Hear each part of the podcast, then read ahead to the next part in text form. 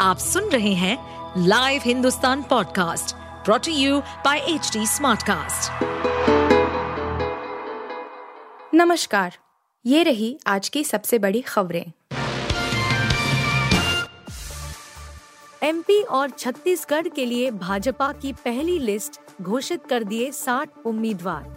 भाजपा ने मध्य प्रदेश और छत्तीसगढ़ विधानसभा चुनावों की तैयारी तेज कर दी है। और उम्मीदवारों की पहली सूची का भी ऐलान कर दिया।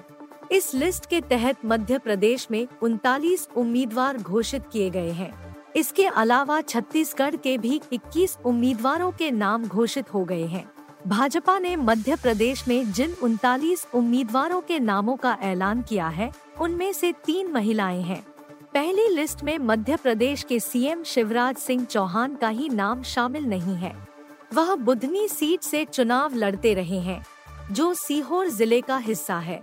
भाजपा ने सतना ज़िले की चित्रकूट सीट से सुरेंद्र सिंह गहरवार का नाम घोषित किया गया है। इसके अलावा छतरपुर सीट से ललिता यादव को भाजपा ने उम्मीदवार बनाया है। सुमावली से अदल सिंह कंसाना और पिछोर से प्रीतम सिंह लोधी को मौका मिला है। प्रीतम सिंह लोधी को वरिष्ठ नेत्री उमा भारती का करीबी माना जाता है। गोहद सुरक्षित सीट से लाल सिंह आर्य चुनाव लड़ेंगे वह भाजपा के अनुसूचित जाति मोर्चा के अध्यक्ष भी हैं। भाजपा के राष्ट्रीय महासचिव ओम प्रकाश धुर्वे को शाहपुरा से टिकट दिया गया है चाचौड़ा से प्रियंका मीणा को उम्मीदवार घोषित किया है वहीं छत्तीसगढ़ की बात करें तो वहाँ भाजपा ने 21 में से पाँच महिला उम्मीदवार उतारी हैं। यहाँ आदिवासी सुरक्षित सीट बस्तर से मनीराम कश्यप को भाजपा ने टिकट दिया है। सुरक्षित सीट मोहला मानपुर से संजीव साहा को मौका मिला है। इसके अलावा अभानपुर से इंद्र कुमार साहू, खैरागढ़ से विक्रांत सिंह, कांकेर से आशाराम नेता को टिकट दिया गया है। रामानुजगंज से रामविचार नेताम को मौका मिला है और प्रतापपुर से शकुंतला सिंह पोर्थे उम्मीदवार बनाई गई है। प्रेमनगर से भूलन सिंह मरावी कैंडिडेट घोषित हुए हैं। छत्तीसगढ़ से भी अभी पूर्व मुख्यमंत्री रमन सिंह के नाम का ऐलान नहीं हुआ है। टमाटर के बाद अब सेब भी होगा महँगाई से लाल, हिमाचल की बारिश ने बढ़ाई चिंता। टमाटर के बाद अब सेब की कीमतों में बढ़ोतरी की आशंका है। दरअसल, हिमाचल प्रदेश में लगातार बारिश बाढ़ और भूस्खलन की वजह से राज्य में सेब के बागान प्रभावित हुए हैं। वहीं सेब के सप्लाई चेन पर भी असर पड़ा है। ऐसे में दिल्ली के थोक बाजारों में सेब की आपूर्ति प्रभावित हुई है। त्योहारी सीज़न से ठीक पहले सेब की कीमतों में बढ़ोतरी की आशंका ने आम लोगों की टेंशन बढ़ा दी है। मनी कंट्रोल की रिपोर्ट के मुताबिक ओखला सब्ज़ी मंडी के एक दुकानदार ने बताया कि हिमाचल प्रदेश में बारिश बाजारों के लिए हमेशा बुरी खबर होती है। यह राज्य दिल्ली और एनसीआर क्षेत्र के थोक बाजारों में प्लम, सेब और खुबानी के सबसे बड़े सप्लायर में से एक है। दुकानदार ने कहा आमतौर पर सेब की एक पेटी की कीमत लगभग एक हज़ार रूपए होती है, लेकिन अब बारिश के कारण इसकी कीमत 2000 से तीन हज़ार पाँच सौ रूपए हो गई है। इसके अलावा, राजमार्गों की खराब स्थिति के कारण किसान फलों को एक ही ट्रक में पैक कर रहे हैं, जिससे वे जल्दी सड़ जाते हैं। आजादपुर मंडी में एक फल की दुकान के मालिक मोहम्मद इमरान ने कहा कि सेब की मौजूदा आपूर्ति खत्म हो गई है। भूस्खलन के कारण ताज़ा सप्लाई नहीं हो पाई है। उन्होंने कहा, हमने हिमाचल के आपूर्तिकर्ताओं को सूचित कर दिया है। उन्होंने भी डिलीवरी करने की कोशिश की थी, लेकिन उन्हें बीच में ही लौटना पड़ा क्योंकि फल सड़ गए थे। हिमाचल प्रदेश में इस साल मानसून के चौवन दिनों में 742 मिलीमीटर बारिश हो चुकी है। शिमला मौसम विज्ञान केंद्र के निदेशक सुरिंदर पॉल ने कहा कि इस जुलाई में राज्य में दर्ज की गई बारिश ने पिछले 50 वर्षों के सभी रिकॉर्ड तोड़ दिए। आपदा प्रबंधन के प्रमुख सचिव ओंकार चंद शर्मा ने कहा कि अगस्त के 13 से 15 तक लगातार बारिश ने कुल इकहत्तर लोगों की जान ले ली है। वहीं दस हज़ार सात सौ चौदह घर पूरी तरह या आंशिक रूप से क्षतिग्रस्त हो चुके हैं। चंद्रयान तीन से अलग हुआ विक्रम, चाँद पर लैंडिंग से पहले और बाद में क्या होगा? धीरे धीरे चाँद की तरफ़ बढ़ रहा है। गुरुवार 17 अगस्त को यान के प्रोपल्शन मॉड्यूल ने विक्रम लैंडर को अलग कर दिया है। विक्रम लैंडर को यान से अलग करने के बाद अब प्रोपल्शन मॉड्यूल चाँद के चारों ओर चक्कर लगाएगा और लैंडर से मिले सिग्नल इसरो को भेजता रहेगा। वहीं विक्रम अब मिशन में अकेले ही चाँद की सतह पर लैंड करने की कोशिश करेगा। इसरो ने 23 अगस्त 2023 को विक्रम की चाँद पर लैंडिंग की तारीख तय की है। अब क्योंकि चंद्रयान तीन चाँद की सतह पर पैर जमाने के लिए सभी पूर्व गतिविधियाँ पूरी कर चुका है, अब बस चाँद पर सॉफ्ट लैंडिंग का इंतज़ार है। तो चलिए जानते हैं, चाँद पर लैंडिंग से पहले क्या क्या ज़रूरी चीज़ें होनी है, और लैंडिंग के बाद विक्रम लैंडर और प्रोपल्शन मॉड्यूल का क्या काम होगा। भारत का चंद्र मिशन चंद्रयान तीन बुधवार 16 अगस्त को ही चाँद की सतह के करीब पहुँच चुका है। यान की अब चाँद से दूरी करीब 100 किलोमीटर रह गई है। अगले चरण के तहत 17 अगस्त यानी आज प्रोपल्शन मॉड्यूल ने रोवर सहित विक्रम लैंडर को अलग किया। विक्रम लैंडर अब अकेले ही चाँद तक की यात्रा को पूरा कर रहा है। आज की प्रक्रिया पूरी के साथ ही लैंडिंग से पूर्व की सभी गतिविधियाँ पूरी हो चुकी है। प्रोपल्शन मॉड्यूल और रोवर सहित विक्रम लैंडर के अलग होने के साथ ही अंतरिक्ष यान ने अपने मिशन का एक महत्वपूर्ण और अंतिम चरण पूरा कर लिया है। इसरो के अनुसार, लैंडर को प्रोपल्शन मॉड्यूल से अलग करना आज का प्रमुख कार्य था। अब, लैंडर चंद्रमा की सतह पर सॉफ्ट लैंडिंग के लिए एक स्वतंत्र यात्रा शुरू कर चुका है। चंद्रयान तीन मिशन के आगामी चरणों में ऑनबोर्ड उपकरणों को सक्रिय करना और मान्य करना शामिल है, जिसमें तीन महत्वपूर्ण वैज्ञानिक पेलोड शामिल है। इनमें से पहला चरण लैंडर को चंद्रमा से 100 बै 100 किलोमीटर ऊपर एक गोलाकार कक्षा में स्थापित करना शामिल है।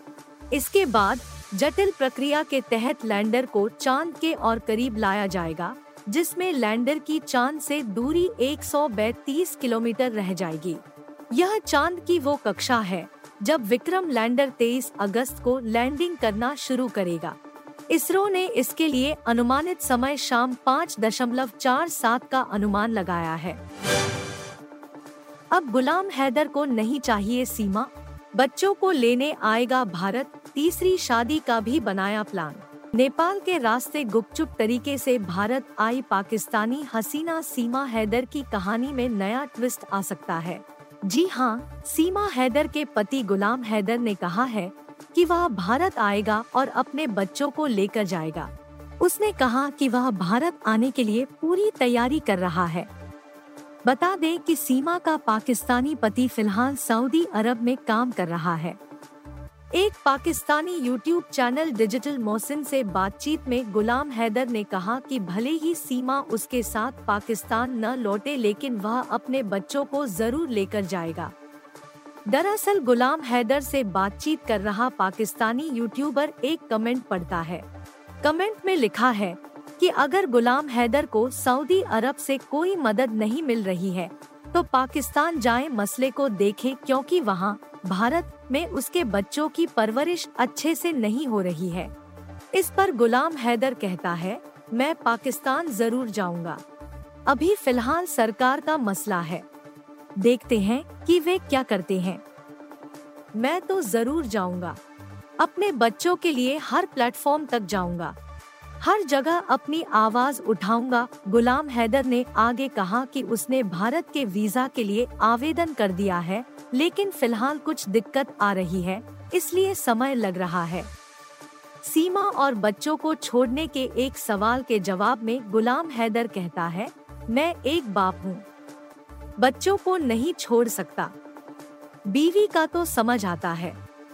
उसको सजा हो जाए, उसे कानून, सबक सिखाए। उसने इस्लाम धर्म को को छोड़ दिया। यह गैर मुनासिब बात है। सीमा को अपनाने के सवाल पर गुलाम हैदर ने कहा कि यह अभी मुश्किल सवाल है। उन्होंने कहा कि सीमा को अपनाना अब संभव नहीं है, लेकिन बच्चों के लिए ज़रूर आवाज़ उठाऊँगा। उन्हें वापस लाऊँगा। जसप्रीत बुमराह के सवाल पर पाक बैटर अब्दुल्ला शफीक का करारा जवाब कहा, हमारे पास दुनिया का सर्वश्रेष्ठ गेंदबाजी आक्रमण। पाकिस्तान के स्टार बल्लेबाज अब्दुल्ला शफीक ने आगामी एशिया कप से पहले भारत बनाम पाकिस्तान मुकाबले से जुड़े एक सवाल को लेकर रिपोर्टर को करारा जवाब दिया है। महाद्वीपीय चैंपियनशिप 30 अगस्त को पाकिस्तान और नेपाल के बीच मुल्तान क्रिकेट स्टेडियम में होने वाले मुकाबले के साथ शुरू होगा। एशिया कप क्रिकेट टूर्नामेंट 2023 के मैच पाकिस्तान और श्रीलंका में खेले जाएँगे। एशिया कप में भारत और पाकिस्तान का आमना सामना 2 सितंबर को पल्ले के लिए international cricket stadium. Asia Cup 2023 का आयोजन इस बार हाइब्रिड मॉडल पर किया जाएगा, जिसके कारण एसीसी ने लीग स्टेज के चार मैच पाकिस्तान में तो फाइनल समेत अन्य नौ मुकाबले श्रीलंका में आयोजित करने का फैसला किया है। पाकिस्तान, नेपाल और बांग्लादेश ने आगामी टूर्नामेंट के लिए स्क्वाड का ऐलान कर दिया है। हालाँकि भारत, अफ़गानिस्तान और श्रीलंका ने अभी तक टीम का ऐलान नहीं किया। भारतीय टीम तैयारी में जुटी हुई है और हाल ही में जसप्रीत बुमराह के पूरी तरह फिट होने से टीम का गेंदबाजी आक्रमण मज़बूत नज़र आने लगा है। जसप्रीत बुमराह चोट के कारण लंबे समय तक टीम से बाहर रहे और आयरलैंड के खिलाफ टी सीरीज़ के दौरान बतौर कप्तान खेलते हुए नज़र आएँगे।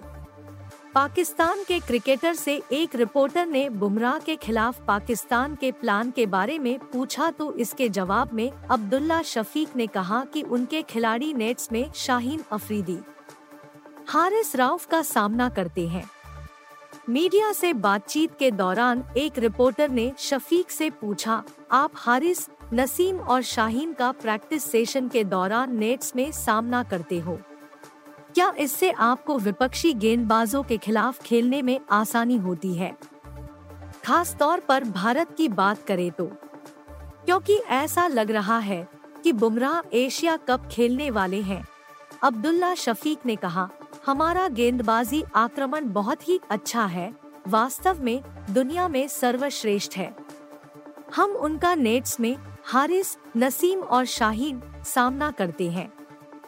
हमने उनके चैलेंजिंग स्पेल सामना करते हैं, जिससे हमें काफ़ी आत्मविश्वास मिलता है और हमारी तैयारी में मदद होती है।